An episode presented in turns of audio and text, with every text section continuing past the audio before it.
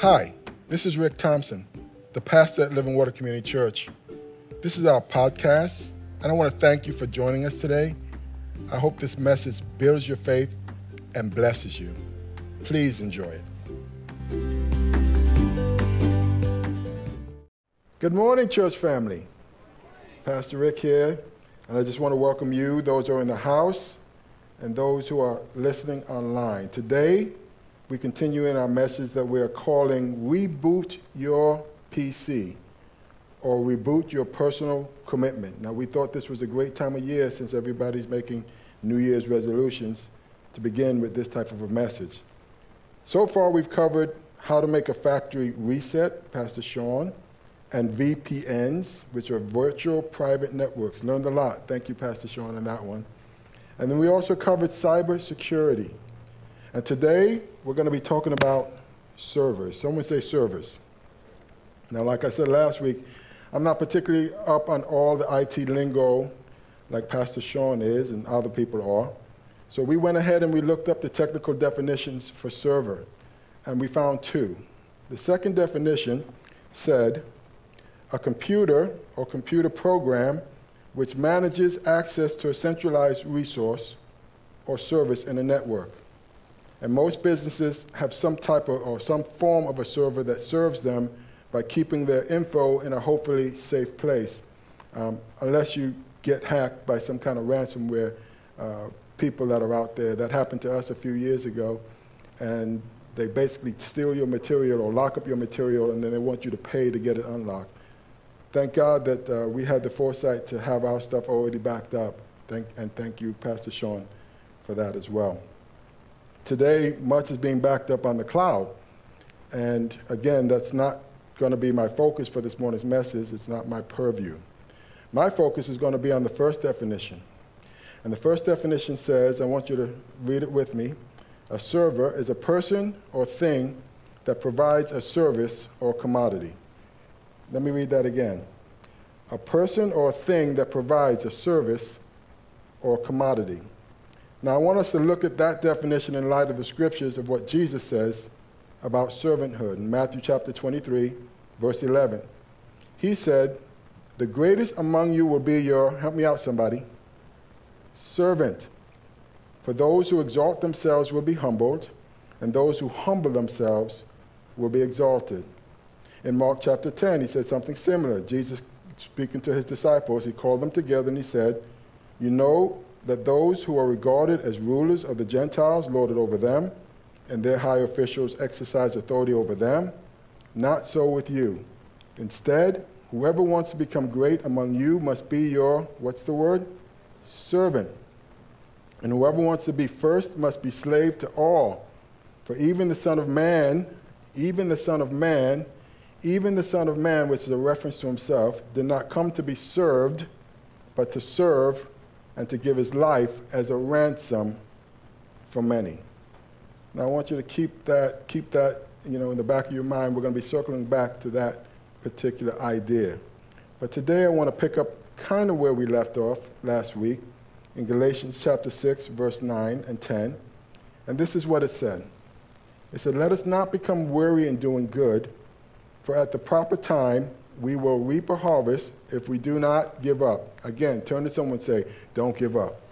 Don't give up. Don't give up. It went on to say, Therefore, as we have opportunity, let us do good to all people, especially those who belong to the family of believers. Now, question when should we do good? It says, whenever we have opportunity. Someone say opportunity. To whom should we do good? we should do good to everyone, but it gives a caveat. It gives an especially, especially to those who are in the family of faith or, or, or, or who are Christ followers. In other words, treat your family, your family should get special treatment. Amen? Jesus had a lot to say about service. Again, he said that the greatest of you will serve, but he also told us a story, and we all are familiar with this story. It's called the Good Samaritan. Uh, um, we find it in Luke chapter 10. A guy basically was walking along, uh, uh, along the path and he gets robbed and he gets beaten and he gets left for dead on the side of the road. Along comes his fellow countrymen who happened to be religious folks as well. In other words, they were church going people. The Bible says in his story it's a priest uh, and a Levite, someone who worked in the church. They see him, and what do they do? Instead of helping him out, they walk on the other side of the road and they keep going. They basically leave him for dead. But Jesus cho- chooses for us a hero of the story, an unlikely hero, a, S- a Samaritan. A Samaritan would have been someone who would, would have been despised by the Jews, as the text re- reflects. But he, he did something that was totally opposite of what everyone else did. Let's take a look at what he did in the scripture. Luke chapter 10, verse 33. It says, Then a despised Samaritan came along, and when he saw the man, he felt compassion for him. Going over to him, the Samaritan soothed his wounds with olive oil and wine and bandaged them. And then he put the man on his own donkey, took him to an inn where he took care of him. The next day he handed the innkeeper two silver coins, telling him, Take care of this man. If his bill runs higher than this, I'll pay you the next time I'm in here. And then Jesus asked this interesting question, this profound question. Luke chapter 10, verse 36 and 37. Now, which of these three would you say was a neighbor to the man who was attacked by the bandits? The man replied, The one who showed him mercy. Then Jesus said, Yes, now go and do the same. Yes, now go and do the same. So the difference between the priest and the Levite and the Samaritan, the Samaritan, who wasn't, again, even a Jew, he had compassion for the man by showing him mercy. And his compassion led him to do something. I'm going somewhere this morning. I need you to pay attention.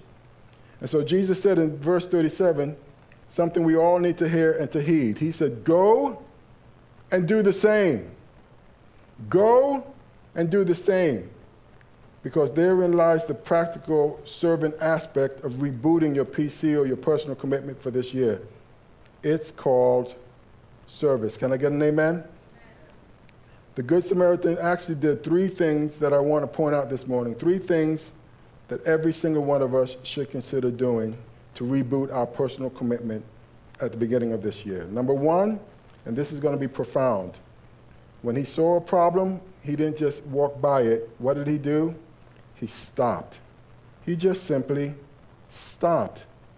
Now, folks, I know we live in a busy world, a world that is kind of upside down at this moment. In fact, nobody wants to stop for anybody because of what's going on in the world.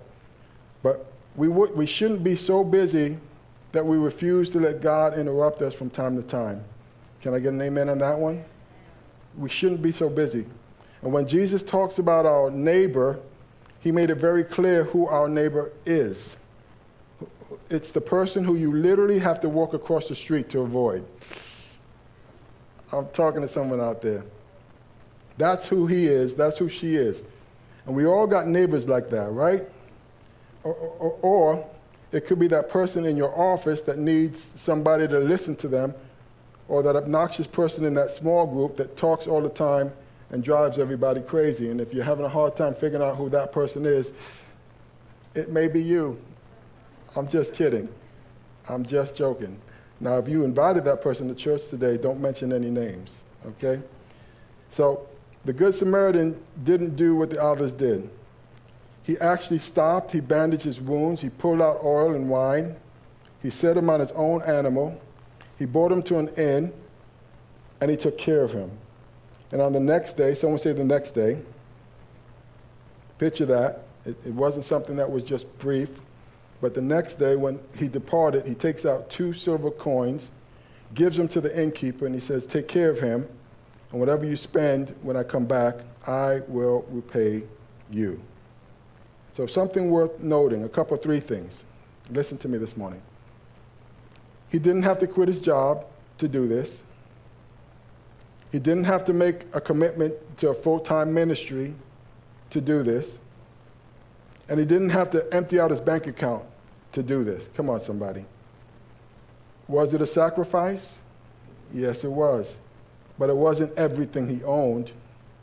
He basically gave what he had at the time. And then he went back to work. He allowed for a God moment to help someone in need. I'm talking to someone out there this morning. Because listen to me, at this point, what is God asking us to do? What is He expecting of us? Just go into your neighborhood, your workplace, your school, your college, and be His compassionate hands, His heart, and be His feet. The first thing He did, the Good Samaritan did, was He stopped. He stopped. The second thing is just as profound, and we talked about this before. He got off his donkey. He got off his donkey. Now, let me say it again. Well, let me say it in the way that the King James would have used it.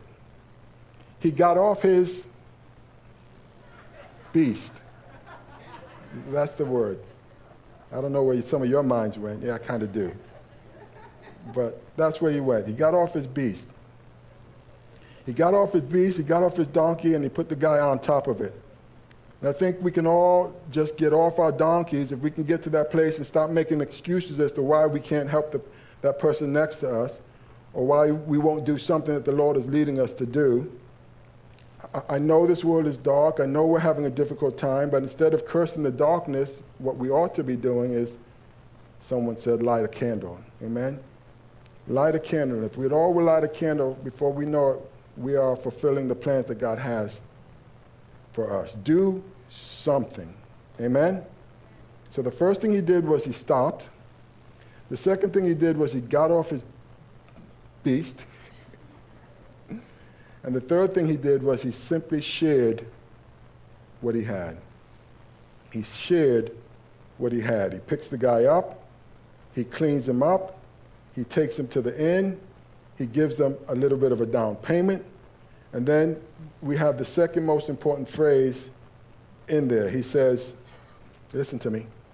When I come again, when I come again. And that speaks to me of relationship. Someone said it this way People don't care how much you know until they know how much you care. Amen? And the mission of a witness is about relationship. Don't ever forget that. James 2:14 through 17 says this. What good is it, dear brothers and sisters, if you say you have faith but you don't show it by your actions? Can that kind of faith save anyone? Suppose you see a brother or a sister who has no food or clothing, and you say goodbye and have a good day and stay warm and eat well, but then you don't give that person any food or clothing. What good does that do? So you see, faith by itself isn't enough unless it produces good deeds. It is dead and useless.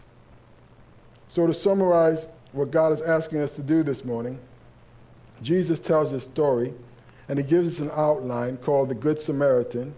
And basically, he says he stopped. So, to take note of what the scripture said, whenever we have an opportunity, we should do good to everyone, especially to those in the family of God. And so, my question to you this morning is Are you too busy for the God's promptings to stop? And if you're too busy for God, then you're just too busy. Come on, somebody. Stop making excuses. Number two, we need to get off our donkeys. Some of us are riding so high on our donkeys that we don't see what's going on right in front of us. We are literally stepping over the opportunities that God has given us. We're stepping over them, we're, we are stepping past them, we're stepping around them, but we're not doing what God is asking us to do. So we need to come down. We need to get off our donkeys. We need, we need to allow our hands and our feet to become God's hands and his feet, especially for such a time as now. Like my friend who saw that we had an issue with one of our appliances at my house, and he came to our house, and immediately he went to work and he fixed the problem. He came a couple times to fix it, ordered the part, came back to fix it. And when I tried to offer him a little bit of money, he said, No, Pastor Rick, this, this is me doing what I can. This is me taking my you know, gifts and doing what I can. And so to that friend, I want to say thank you. Thank you this morning. Truth is, we all have opportunities to do good if we're listening and we're looking. We can bless God by blessing each other. Amen? And number three, God is not asking you to give what you don't have. He isn't even asking you to give all of what you have. He's asking you to give some of what you have. Does that make sense? To share what he's given you. And don't come back and say, Pastor Rick, you know, God has, I don't have anything. Who can say God has given them nothing? No one can say that. No one can say that. He gives us stuff. He gives us resources. He gives us talents. He gives us abilities. He gives us time. He gives us the gifts of the Spirit. Patience. Come on, somebody. There's a lot that you can give if you would just open up your heart to the leading of the Holy Spirit in your lives and let Christ be our example if we want to reboot our PC or reboot our personal commitment in this area of service. Now, what did Jesus do? The Bible says he didn't come to serve or to be served, but to serve. He didn't come to be served, but to serve. In other words, he gave his life for every single one of us. That was his act of service to us. He fulfilled his mission on this planet. Are you going to do that? Are you going to fulfill your mission on this planet? If you are, you're going to be a servant to all. Let's take time and pray, and then we're going to take communion right after this. Let's pray. Heavenly Father, today we submit ourselves to you. Help us be open to what you're asking us to do, stopping, getting off our donkeys, and giving what we have in service to you and to others. Today, Heavenly Father, I surrender my life to you in Jesus' name. And we all said, Amen. Now, in terms of communion, you were given one of these on your way in. And if you're watching online, you just prepare your communion. All you need is bread and some form of juice. But this is what the scripture says For I pass on to you what I received from the Lord Himself. On the night when he was betrayed, the Lord Jesus took some bread and he gave thanks for it.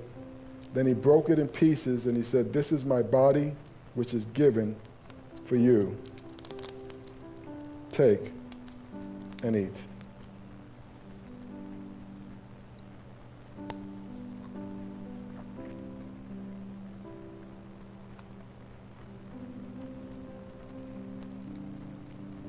In the same way, he took the cup of wine after supper, saying, This cup is the new covenant between God and his people, an agreement confirmed with my blood. Do this in remembrance of me as often as you drink it, for every time you eat the bread and drink this cup, you are announcing the Lord's death until he comes again. Take and drink.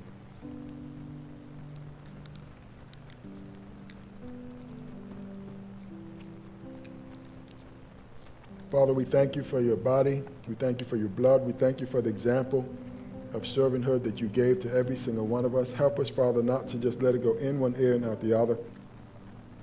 But, Father, help us to reboot our personal commitment in this area of service. In Jesus' name we pray. And we all said, Amen.